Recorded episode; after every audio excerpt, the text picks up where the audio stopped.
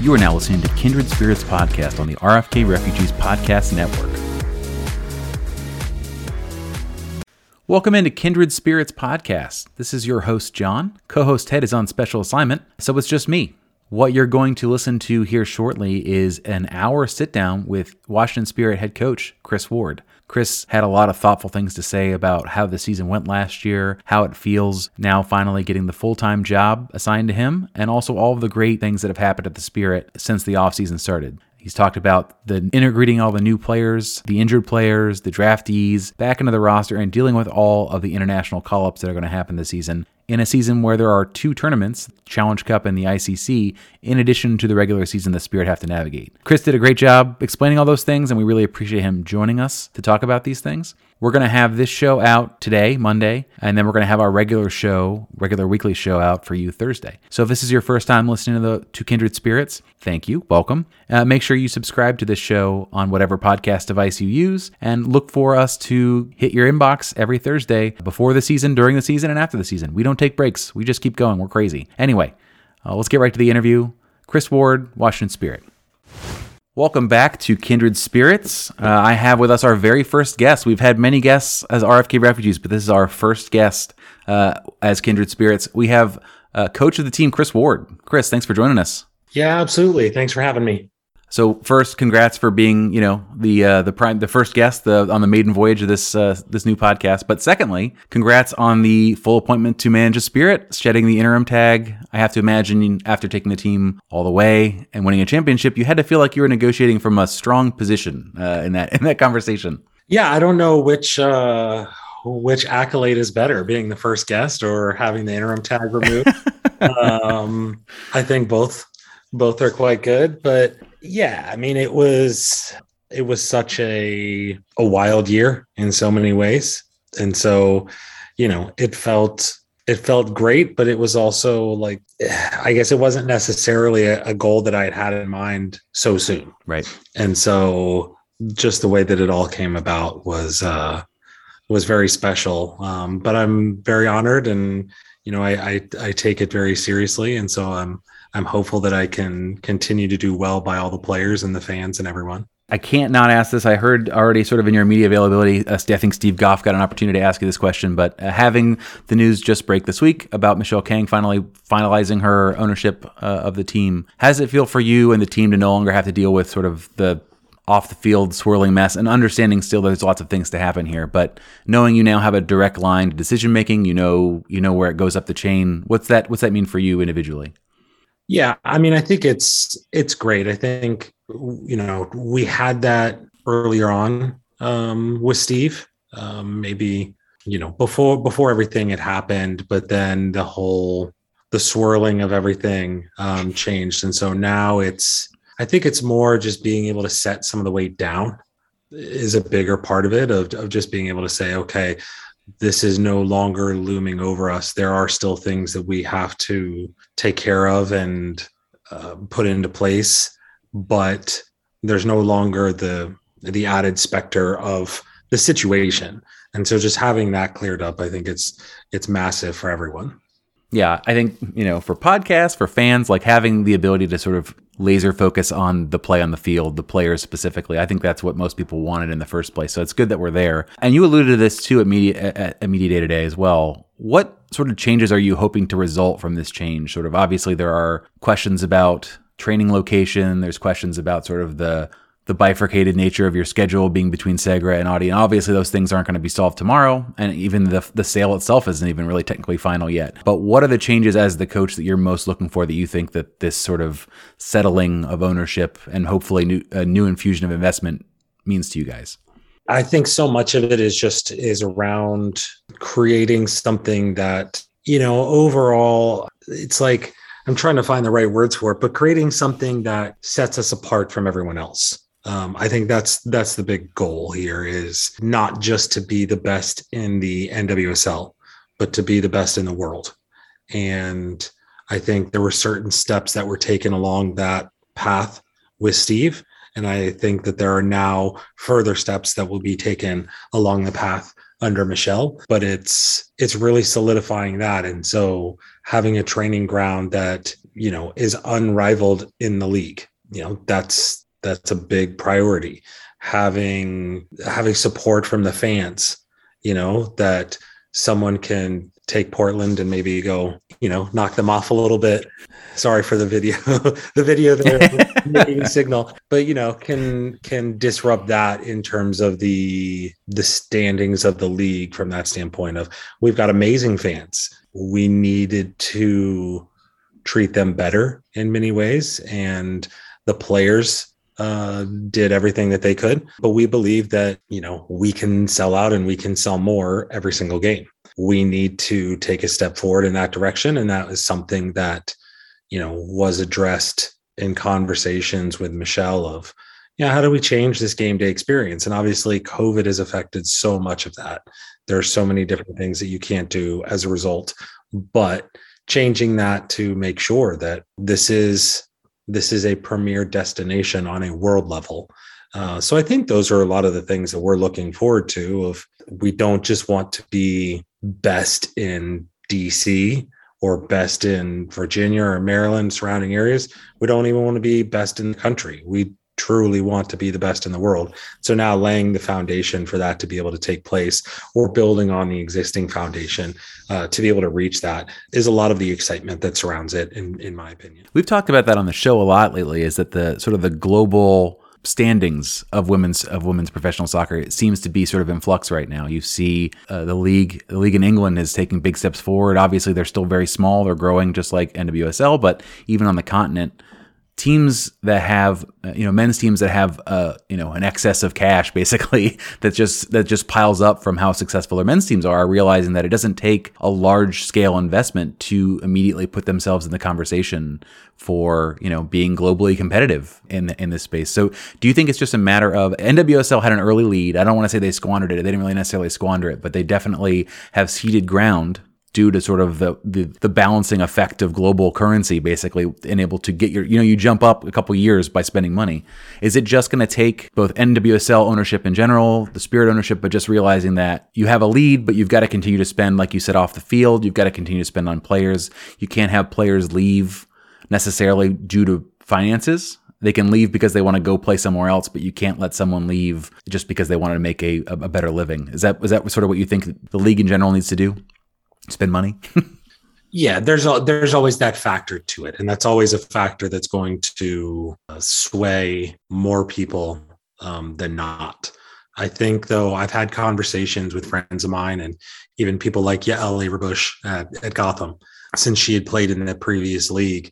You know, we talked about like, what do you think was the best league along the way? And kind of unanimously, people who had played in two or even all three of the leagues um, felt like this one was the best. I pushed back on that a little bit because I looked at the the freedom team that we had in 2009 and 2010, where we had five national team captains. Becky Sauerbrunn was a rookie at that point in time you know, we were so solid from top to bottom, and every team was. And then once that league went down, and there was it also coincided with Germany pulled their players back because they were getting ready to host a World Cup. So they said you have to be playing domestically.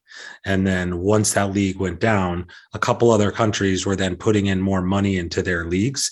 And then it became much harder to bring those people back. You know, you you then just failed twice. And so there wasn't a lot of faith that you could do it again. And so people went home. Japanese players went home. Brazilian players went home into Europe. Um, British players went home. Uh, like I said, the um, the German players were back. France, because of Sonia Bompastor, had you know turned their league professional almost overnight, and so they kept a very firm grip because of Sonia uh, coming to us, the Freedom that did not sit well with their with the president of Lyon, and so he changed things overnight in France. And so all of a sudden, the ability to have you know the top players from every country in the world was removed, and so you know now you know that it could have been it could be a good thing in the sense of without some of those players and the finances that they require, we've been able to create a much more stable league. Certainly, this league is the most competitive in the world. Uh, there's just it's not even close when you look at these other leagues. you know, so I think it is that, but I also think a lot of people do want to live here. And so making it appealing for them to be able to live here um, and play here and earn at least similar money to what they're getting at some of these larger clubs, um, it's absolutely a factor. It, it, it definitely is. Um, but it's also continuing to win the trust back of some of these other countries that say, like, hey, no, we want you to be playing a more European style, or, you know, we want to see this, that, or the other.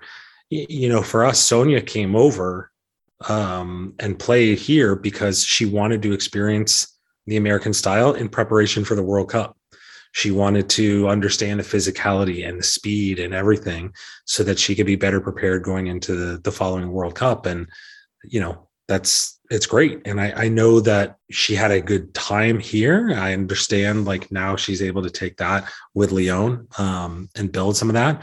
But I think it's it, I think it's worth mentioning or worth noting that you know we did have the greatest collection of talent in the world for six years you know across the two previous leagues and it's still making sure that we keep faith that this is going to sustain for you know much longer into the future to the point where we can say okay it doesn't matter if you're tied to manchester united's men. We have a model that allows us to be self-sustainable. So we can pay you a million dollars a year. We can pay you whatever it is and not be in a in a hole um, financially. Yeah. and so i think you know now so much of michelle's investment has changed the level of the league immediately. Right. In that, in that valuations of the team right there uh, off the bat.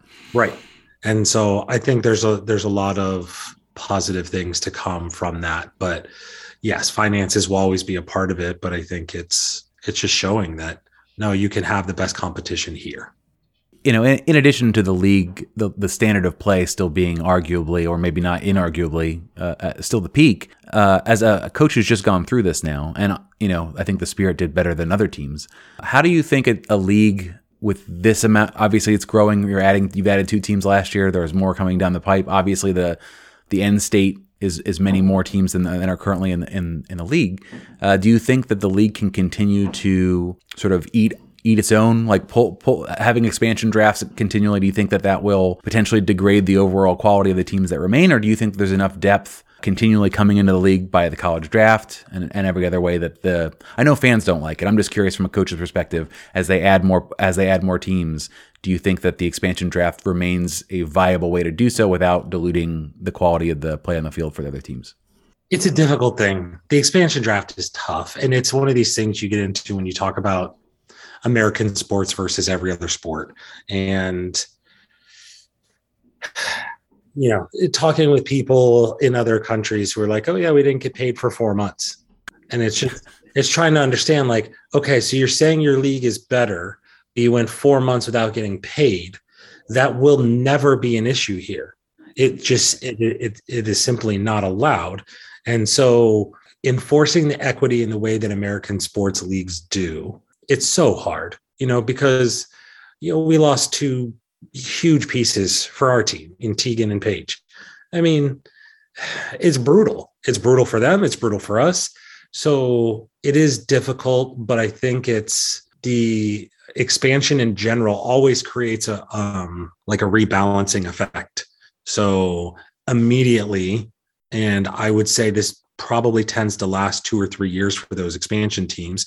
Immediately there's a recalibration or there's a reshuffling of um, how deep every team is. And then over time that settles out. There's there's a lot that can be done from you know just roster design and roster management and understand what you want. And you need to have very savvy business people who understand the CBA and the rules of the league and all this kind of stuff in order to to fit everything under there uh, but it's also you know the league could say we're going to value scouting more than drafting and so, you know, this was something when I worked in MLS of, you know, so many years they talked about doing away with the draft. And there were only a handful of teams that really invested in scouting. And that paid dividends in so many different ways. But if you just said, no, now you have to invest in this, um, the draft is gone. You can go and pick up you know whoever you want whenever you want it forces it forces financial growth in one sense because you have to invest in that side of the club but it also creates a competitive edge for the teams that know how to do that who have the connections who have you know are able to have those conversations um, and so it's just it just becomes one of those things are you then going to be a buying club where you're only going to buy the biggest and the best or are you going to be a very financially I don't want to say thrifty because that's not really right, but um, talent developer versus a talent acquirer. Right. Like you're going to go and find people the way that Arsenal used to do. Uh, we're going to get these guys at 16, 17, 18, and then we'll sell them on, you know, at 25 or whatever. Or are you going to find a balance of it? Are you going to try and do a little bit of both? and so again it just it forces everyone to have to take a look at their club model and what they're willing to do and so on and so forth so there's a lot of aspects to it but i, I think it's expansion is always it's always tough but it's also necessary because women's soccer especially has proven time and time again that this is the this is the sports market with the most growth um, or the most growth potential it is it is an untapped mine right now. Uh, and so I think expansion is great. I think that we can, you know, we can double the number of teams that are in the league. It has to be done in a very intelligent way, but I think it's possible. And I just, I, I just think we haven't even scratched the surface of what's this country is capable of in regards to this league forgive the long question on this one. There's a bit of a run up, but I think it's I think it's important context. So one of the articles that was written about you in the season last year and sort of the insane conditions you found you yourself and the team found yourselves in. Uh, there was an element that really struck me, and I called it out on our previous show, but I wanted to get your thoughts on it. And it seems like a really good indicator of your personality and sort of what you think the role of a coach is in general, or or even just maybe last year. I'm not going to quote it verbatim, but the sentiment was when you were given the interim job, you saw a player group that was somewhat emotionally depleted, at least in that time, in some ways, but also really eager to assert themselves, particularly the veterans on the roster. You know, some individual players sort of called out in that in that article. And my thought was you could have looked at this as your first chance to really put your stamp on the team immediately. As a head coach, I'm Kris Ward. This is how I run my team. This is how I want to have it run out. I want I want everyone to know this is how I run it out. Things are going to be different. Um, but you read the room and you saw that that's not what these particular players needed at this exact moment.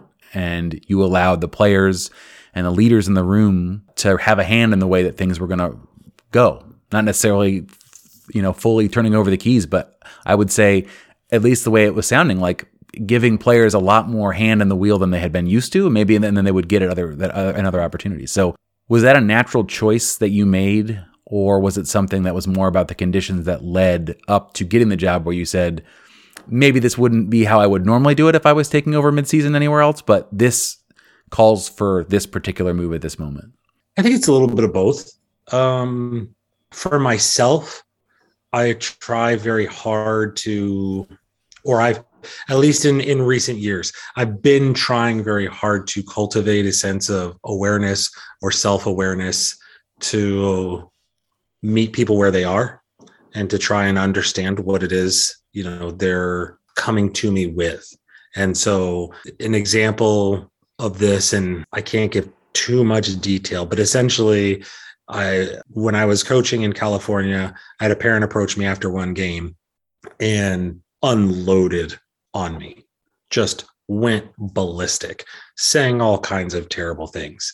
And initially i was defensive and I you know ended up being able to kind of talk this person down as soon as the conversation was over. I mean, legitimately, the second the conversation was over, I understood well, that that had nothing to do with me.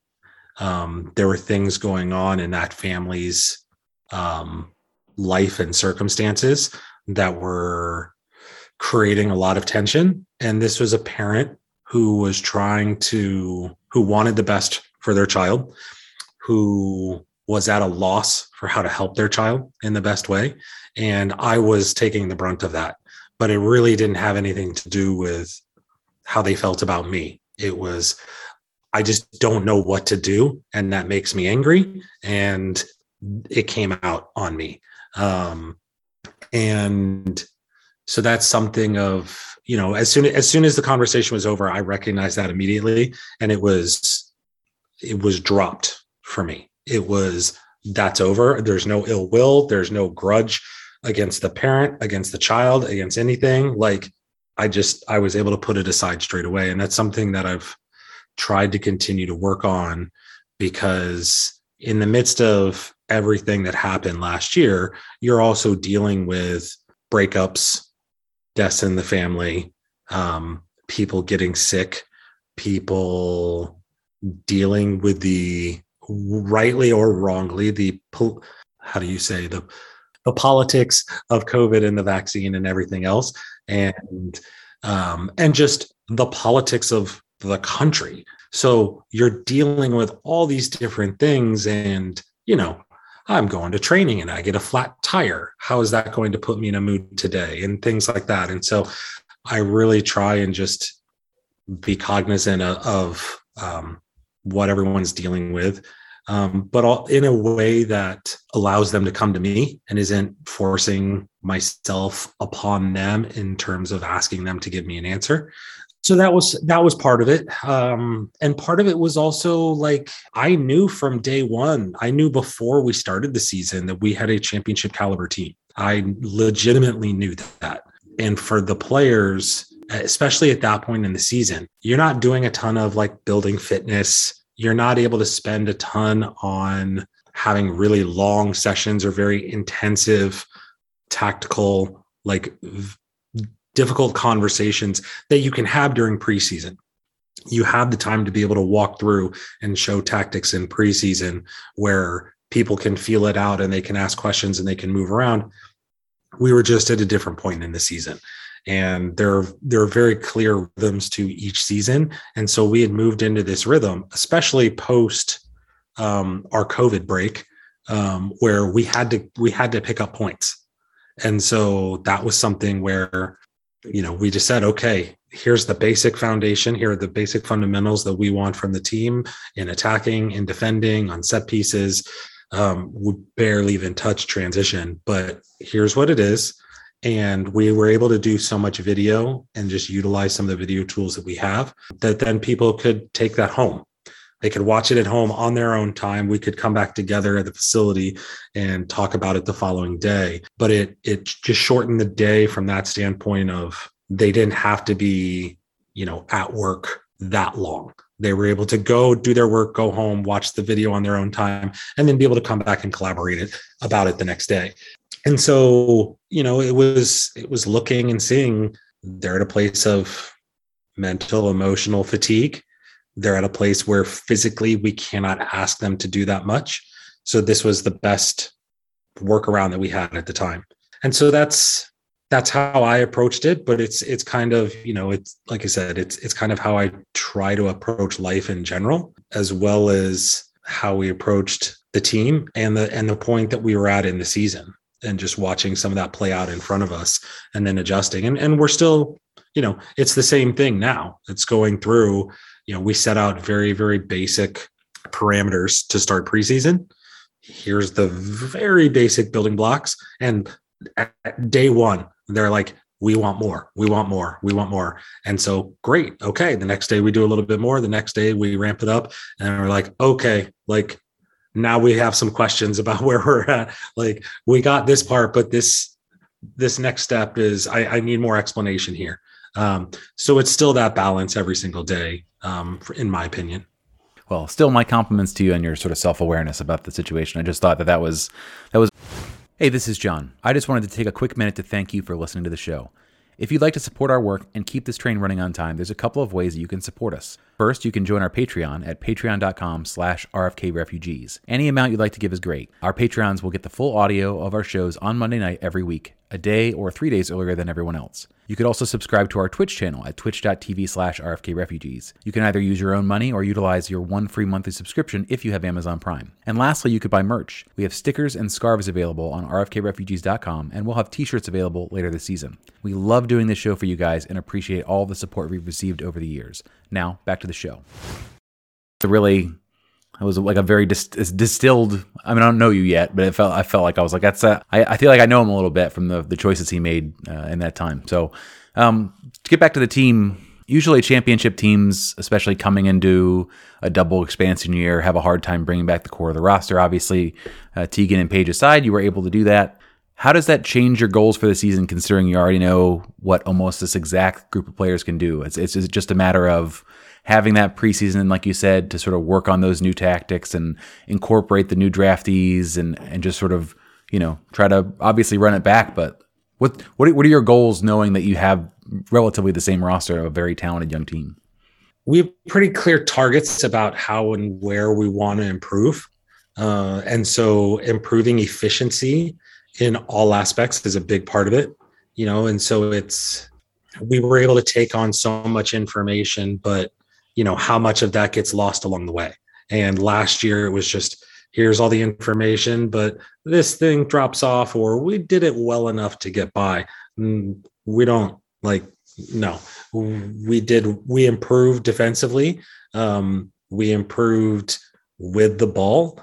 That's in no way shape or form are we satisfied with anything that happened last year. And so i think there's a lot of improvements that can be made um, in that in those aspects of no, we can win the ball back, not simply faster, but in positions that will open up more scoring opportunities for us. Um, and that's a clear, that's a big distinction because we look at, we were looking at a clip at the beginning of the preseason from us defending against Orlando, which I think was my second game, um, Orlando at Audi.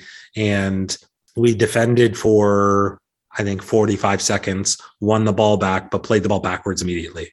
And so recognizing in that moment, where's the space to then go and attack? Is this a situation that we can create a goal from, or at least a shot from, as opposed to winning it and just keeping it? And so there's aspects like that that that we're looking at to try and really improve because we feel like we have the understanding of the defending, but now it's how can we do it a little bit better, a little bit more efficiently, um, and build on some of those kinds of things. And then, you know, from that, it's it's showing the group that it hasn't always been the case in NWSL where your spot in the team is under threat every day. And we talk, there's a lot that's been made about the team recently in the sense of, you know, seven players at US camp, 11 players in national teams overall. Oh, by the way, we've got five more that are constantly being looked at by the US. We've got one that was previously in with Japan. We're looking at some others as well that, you know, this is a it's a really different group. Like it's we have a lot of talent and you know, you remember last year, last year was played without Bailey Feist, without Jordan DiBiase. Like straight away, you know, you're going, there's a real different level of competition in midfield with those two players back. Uh, and so we feel like we've strengthened in some really good ways. Again, it was really difficult to lose uh, Tegan and Paige in part because of just the experience that they brought. Right, Tegan going in. This is year four, I think, for her, and year three or four. And Paige, you know, is is 28, and so you know six or seven years of professional experience those types of things make a difference. And i think that was a big difference for us bringing in Sana and Kelley last year of understanding oh i've i've won titles before. I've been through the postseason. I've been through world cup tournaments before. I understand what that is and i can give that to the younger players who haven't been through it. So to lose two players like that it's it's they're amazing people but the wealth of experience that they bring at the same time it's hard to put a price tag on. And so you know, we still have a very, very good group, but it's with that challenge comes some things. Some people perform very well when they know that they're going to be in the team every week. Some people are used to fighting and really like, no, I gotta, I gotta earn it because within the seven players at the national team, they're not all starters. So at some level, they're still fighting for their spot there. So they understand what that is. And so it's just putting that throughout the whole group while making them confident and proving that they're capable along the way. And that's that's a much trickier balance um, i think. But that's what we're looking at doing this year with the younger roster and with the success you guys had last year and the return of most of the roster, do you still feel that there are, and then maybe this is too early as you're sort of ascertaining your draft picks and other non roster invitees, but do you feel like there are still impact pieces the team needs to add? And I say this despite the 400 person preseason roster that you guys have uh, brought to town necessarily. Uh, but I know, you know, last year there was always conversation sort of prior you took prior to you taking over, there was like, oh, we're looking still at a big player for the summer, and maybe maybe Trinity became that big acquisition. You sort of maybe didn't need to make that acquisition because of the player she uh, became for the team. But are there still are there still conversations about we need to maybe we need to strengthen here still, and maybe that's even beyond this group that we still have. In the short term, uh, no, I feel like we're we're good. We're very happy with our group. In the long term, as you move towards being a global brand, as we move towards being a global brand, yeah, there are players out there that I would love to have that I think would help us. And, you know, one of the first players um, that I identified when I came to the club was Aitana Bonmati for Barcelona. And at the time, not a lot of people knew her name. Um, and then she became the MVP of the Champions League, and everyone knew her name. And I was like, well, and she got a lot have, more expensive. yeah, she got a lot more expensive. And oh, by the way, she just signed a five year deal at Barcelona for however much money. So now that's kind of out of the window. There are still pieces like that that I think we're looking for in sense of no, we are at I say adamant. We are building towards being the best in the world. So it's there are always conversations about how can we strengthen the team um, but with that, it is a extremely uh, nuanced conversation in the sense of does this person fit our values? Does this person are they going to fit in with our group? Are they going to fit in with the culture? Are they going to understand um, the level of play here? There's a lot of different things that go in that are extremely hard for players when they first get here um, adjusting to the american diet adjusting to the you know the time that people eat or um, what's available at the grocery store all all kinds of stuff. And so you really have to do your homework. You have to do the diligence there to understand all of those types of things. Is this a player that's motivated by money? Cool fine. We just want to know right. because right. now now we know how we have to approach conversations or is this a person who's extremely intrinsically motivated that's just wants to be the best player they can be every single day? And again that forces a different tack. So yeah we're we're always looking and having conversations in that regard because we're building towards um, this global brand. Um, but i think right now certainly I, I think we're very happy and i think the goal is really for us to push these next five into the national team.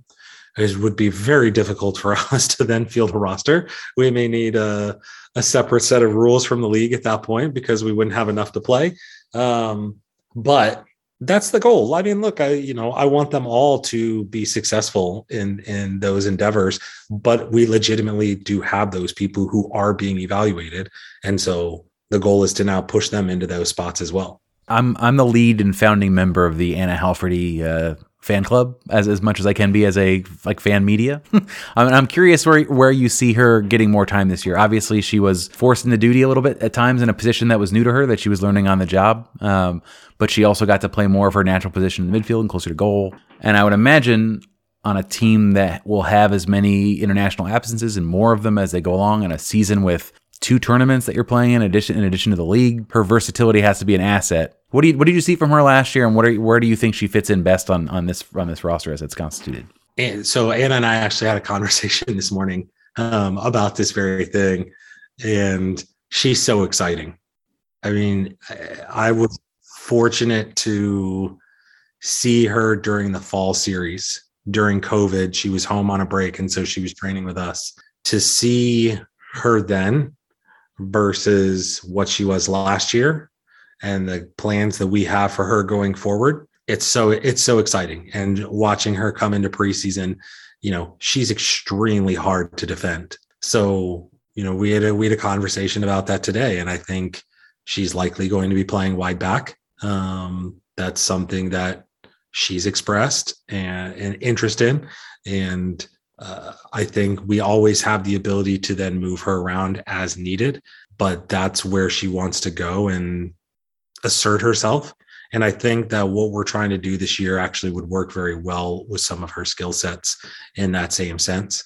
But that's what we talked about. But I, I had a lot of conversations with her last year where I compared her to Bernardo Silva um, from Man City and just like, yeah, you can play as an attacking midfielder. You can play wide. You can play, you know, up top as a center forward. You can also play wide back if needed. Like you can do a lot of these different things. And that's, it's a great tool to have at times, but you don't want to be the one that's left out in the cold because you're so versatile. Um, you want to be able to develop real strengths along the way to say, no, I'm better than all of these people. And so that's the focus, you know, for her this year. That's that's where we've decided to start with her this year. And you know through having a conversation with her it was something that she alluded to after the season ended last year um, that she was interested in. And so great we're going to help her be the best wide back that she can be and start kicking down doors and nwsl and the national team. And you know let's let's go for it because she's just she's a really amazing human being in general. She's a phenomenal soccer player, but some of the conversations that I got to have with her last year, you understand the it allows me to understand the depth that she has inside of her and and I just I can't say enough about her. She's she's awesome. That's that's awesome to hear. A couple more questions, and I have some fan questions too, if, if you've got some time for those. Of the new draft picks, obviously early, you're not yet down in Florida. Florida, I think that's going to be the opportunity for these for the new players to really assert themselves and get an opportunity to show off uh, with all the absences. But that said, I'm talking to you now. Is there anyone that stood out to you early, or looks like they're understanding there's a big jump from college to NWSL, particularly the standard that you're trying to carry off at, as, as defending champions. But are there any players that are looking to you like that are more ready for that that transition maybe uh, than than you thought they'd be?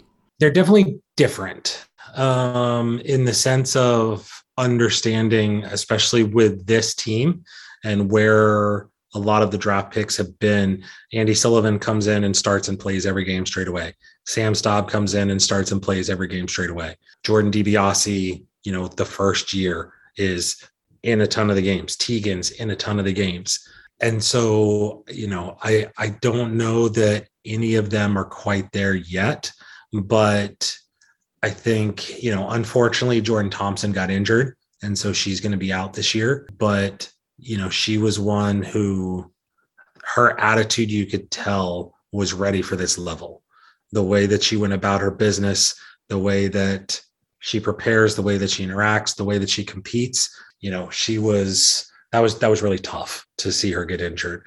And then Lucy and Tinaya are both doing very very well, um, but I think it's like they're still getting used to like oh this is really fast, um, and like they are loving it and they are soaking up um, every piece of information, um, but they're still a little bit like oh hey like oh wow okay. Um, yeah playing against Emily Sonnett every day is a little bit different than you know playing against uh, anyone in college. Sonnett's a monster. I love her to death, but she is a monster to play against. So understanding that kind of experience Audrey Harding's doing well. I think it's tough because I've moved her around a lot. And so that's one of the things in Florida is I want to play her a little bit more in her natural position as opposed to being adjusted to midfield and winger and up top, which she's had to do a lot of this first week, which is a little unfair to her. Um, but we knew going into Florida that we'd be able to get her more into a role that she's really comfortable in and then see. She's not been doing poorly by any means but she's one who's been moved around a little bit more than everyone else based off of some of the numbers that we have and things like that. And then Maddie Elwell joins in May. Um, she's finishing grad school, uh, and so we'll see. And I'm really excited for her to come in. But yeah, I think you know right now um, Lucy and Tinaya have have shown the most in the first few days um, of both like going, oh, hey, this is something new, but also like, hey, no, I'm I'm like let show me film of training every single day. I want to see how I can get better every single day. And when kids come to you with that kind of attitude, you know, like, okay, like very coachable. Yeah. You're setting yourself up for success. You're trying to do the right thing. So there's some good, some good things there. So you're saying Spirit fans might be a little bit spoiled in the last few years of having almost insta starters uh, from their first round draft picks, and this is this is maybe the normal way it goes, where you give a college player an opportunity to grow into the league and get a chance to adapt. Yeah, and I think you know you look at it, and and the you know the comparison is last year it's Trinity Rodman, Tara McKeown, and Heilferty. Uh, you know, Trinity comes in and takes the league by storm. Someone like Tara comes in, plays a little bit, gets knocked back a little bit, and then comes on very, very strong at the end of the year. Anna comes in, is pretty consistent throughout the whole year, but is battling against some national team players in different positions. And so that's a different thing. And so I think that's all of our group right now is a little bit more like Tara and Anna. And so extremely valuable pieces, but that growth period of coming in and saying, okay, I got to get used to this because yeah, it's not a team where you're coming in and only one player is going to the national team. You're coming against a super hungry group that is all like, no, because again, it's not just the seven, it's not just the 11, it's also those other five that are like, no, I'm trying to kick the door down to get in there as well. So, yeah, I think you're going to see some really big things from them. But I think for some of them, they're kind of like, oh, like, yeah, it's not it's not just an NWSL team, it's a championship NWSL team. And that's that's a different thing, which is is good. With very high aspirations, right? With not not not even just an, an NWSL. Hey everyone, this is Jon. Are you enjoying the show? We hope you are. And if you are, we'd really appreciate it if you took a second to rate and review the show on whatever platform you're listening to this on. Those reviews help new people discover the show, and they help us grow our audience. And if you've got a friend or a family member who likes soccer, tell them about us. Thanks, and back to the show. Championship team, a team that has goals of even beyond that, which is which is great to hear. You've been so generous with your time. I want to I want to whip through a couple fan questions uh, before you go. This, this this is the last one for me. Challenge Cup. Uh, I think there have been a lot of different opinions shared from players and others with the team uh, interviews last year. Andi, a couple, I think Ashley had some thoughts on it as well. But I think no one is really a huge fan of having it as the first action in the year, having it run so long without getting in trouble with any the league or anyone else. Sort of, what are your what are your thoughts about uh, the importance of this tournament going forward, and also the way that it causes you to either change your periodization at the beginning of the season or make decisions about what are you prioritizing for? Is it win win this preseason tournament basically or is it be ready be healthy for for the regular season? So i can only speak to what we're going to do this season. Yes there's a lot of opinions around the challenge cup and the current format the previous format, the the the very first format, last year's format, this year's format, uh, the timing of when it is, all that kind of stuff. Honestly, those are all things that happen at a level beyond any control that we have. And I think an exciting thing that is taking place now is that the NWSL coaches are actually getting a seat at the table. Um, we've never had a coaching group before. Now we have a coaching group that is meeting on a regular basis all the coaches are involved. It's not a select group um, as some of the other groups in the league have been. All the coaches are involved as a major shareholder. And I think last year exposed for better or worse, certainly was worse, uh, how much impact the coaches can have on the teams and the team's success. And so we're getting into having a seat at the table in, in that sense and being able to have conversations around what's why are five substitutions better than three? Um, even if it's the three windows things like that. So previously a lot of those challenge cup conversations have happened outside of our group. Um, and so i can't really touch on what or why or how those decisions were made. Um, but for us going forward you know this year we have the challenge cup we have the league season we also have the icc cup based off of some of the changes that i want to make uh, to the way that the team plays Challenge Cup for us this year is honestly going to be an extension of preseason. It's not to say that we're not going to try and win, but honestly, it's a point to set ourselves up to be as physically prepared for the season as we can be. And so that's that takes a couple different forms in the sense of you're balancing a international window in the middle of the challenge cup. Again april 9th and 10th is an international break. And so it's also about preparing the rest of the team to be playing for five weeks in june and july when world cup qualifying is taking place which is a completely unwelcome wrinkle this year. But we have to have them be exposed to the league and the challenges of the league early so that it's not a shock when they have to play in June and July and they're completely prepared for it.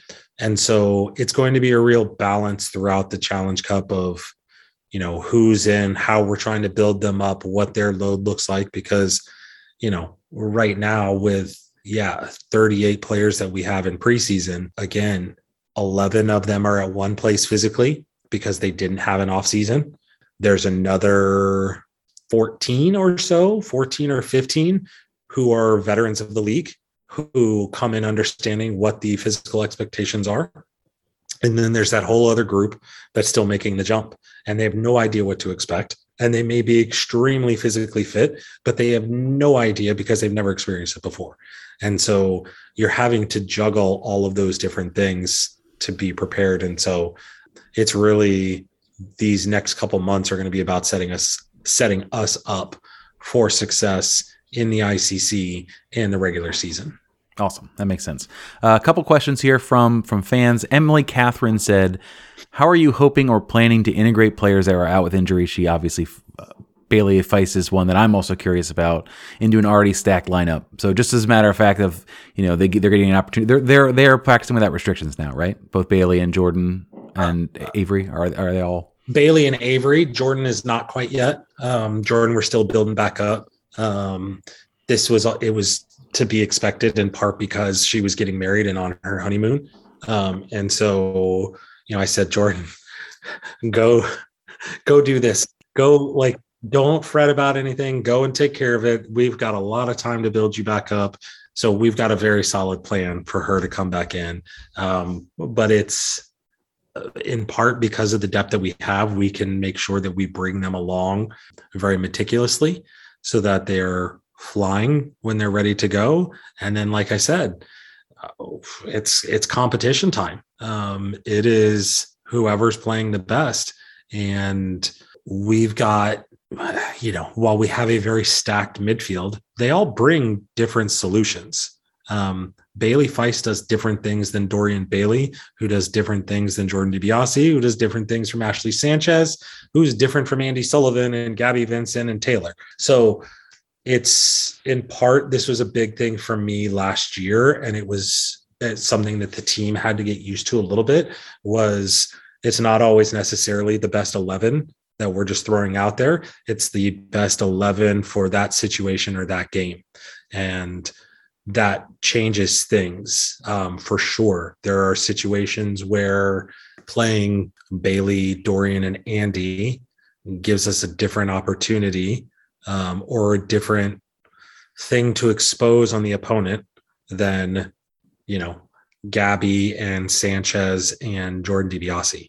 Um, they're it, extremely different things. And so you know, one, we're just making sure we're focusing that all of them are being brought along safely um, with the view that they are fully healthy all year. Um, that's the that's the biggest thing. Um, I, I want them all as happy as possible and as healthy as possible.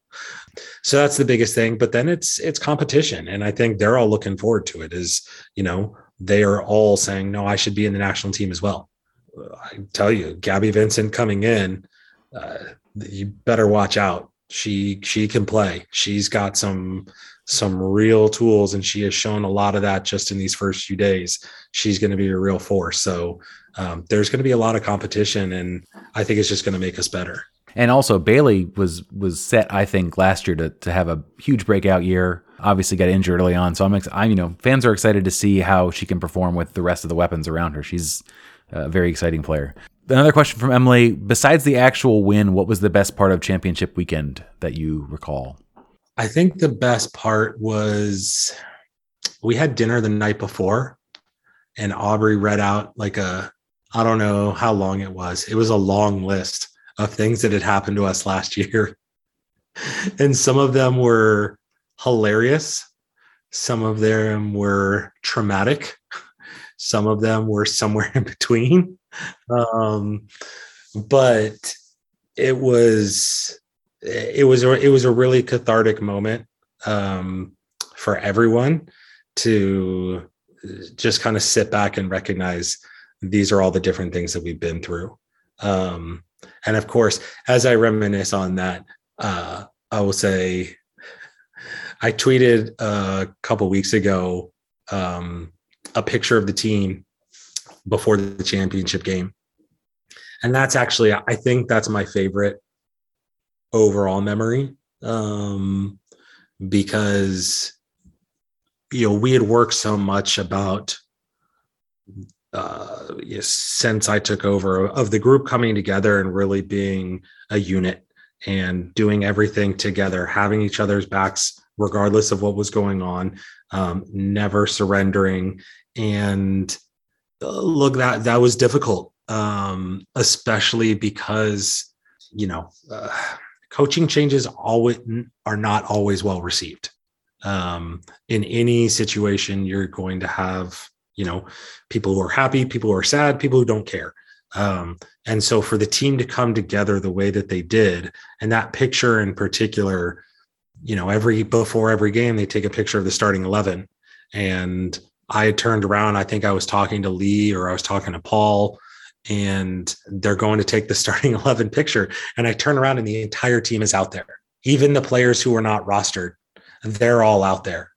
And i got i got choked up in that moment because eh, you know it's you see what the group has gone through to get to that point. And for them to be that like present mentally to do something like that in that moment it just you know it spoke volumes about where they were the type of people that they are the type of group that they became so that seeing that was that was the most special thing to me um, was that picture i think you know, there's a lot of really fun moments from that weekend, but that seeing that was the most impactful for me.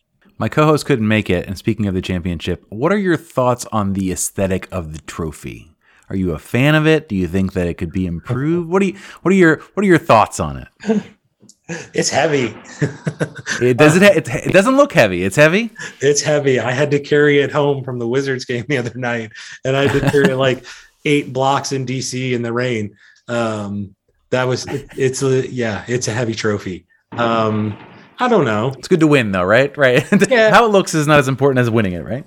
Yeah, I mean, it's one of those things. It's uh, I don't know that I can venture a a solid opinion on that because I'm a soccer coach. I, I don't yeah, aesthetics and things like that. It's it's tough for me, and and this is for the players. It's not for me. So the players have better ideas, I'm sure they do. Um, then I'm all for it. But the trophy, it's it's for them. It's it's not for me. So um, all I can say is that it's extremely heavy. It is. You have to be careful when you're celebrating with it because it could cause damage to people.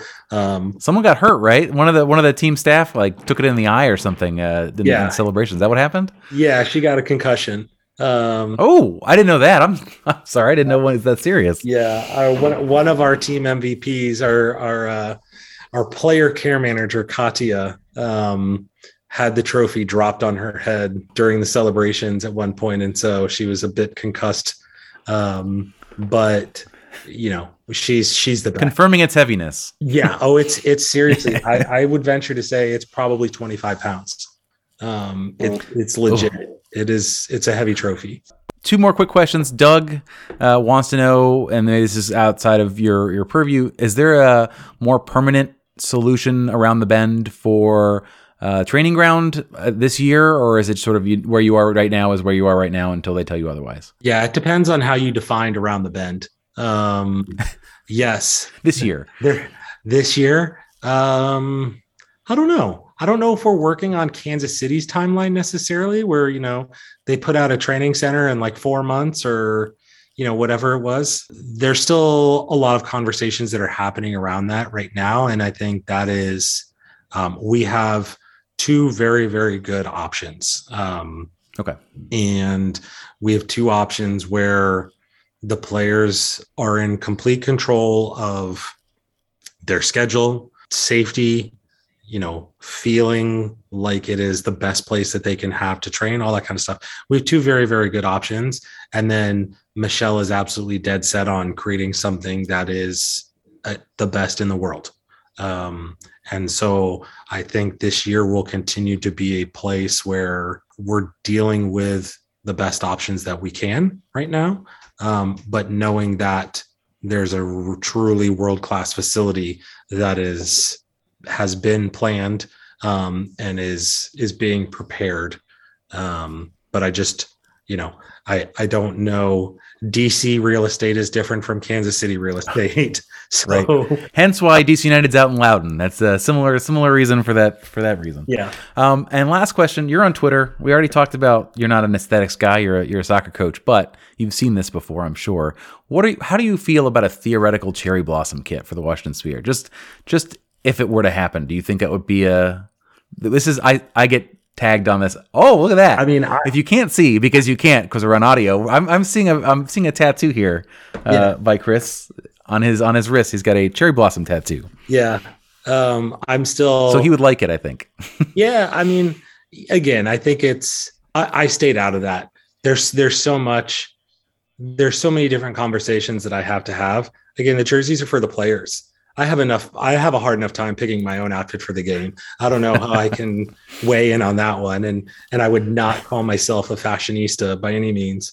Um, but uh, you know, personally, I think the cherry blossom is a symbol. It obviously means a lot to me, and I think it's something that's amazing for the city.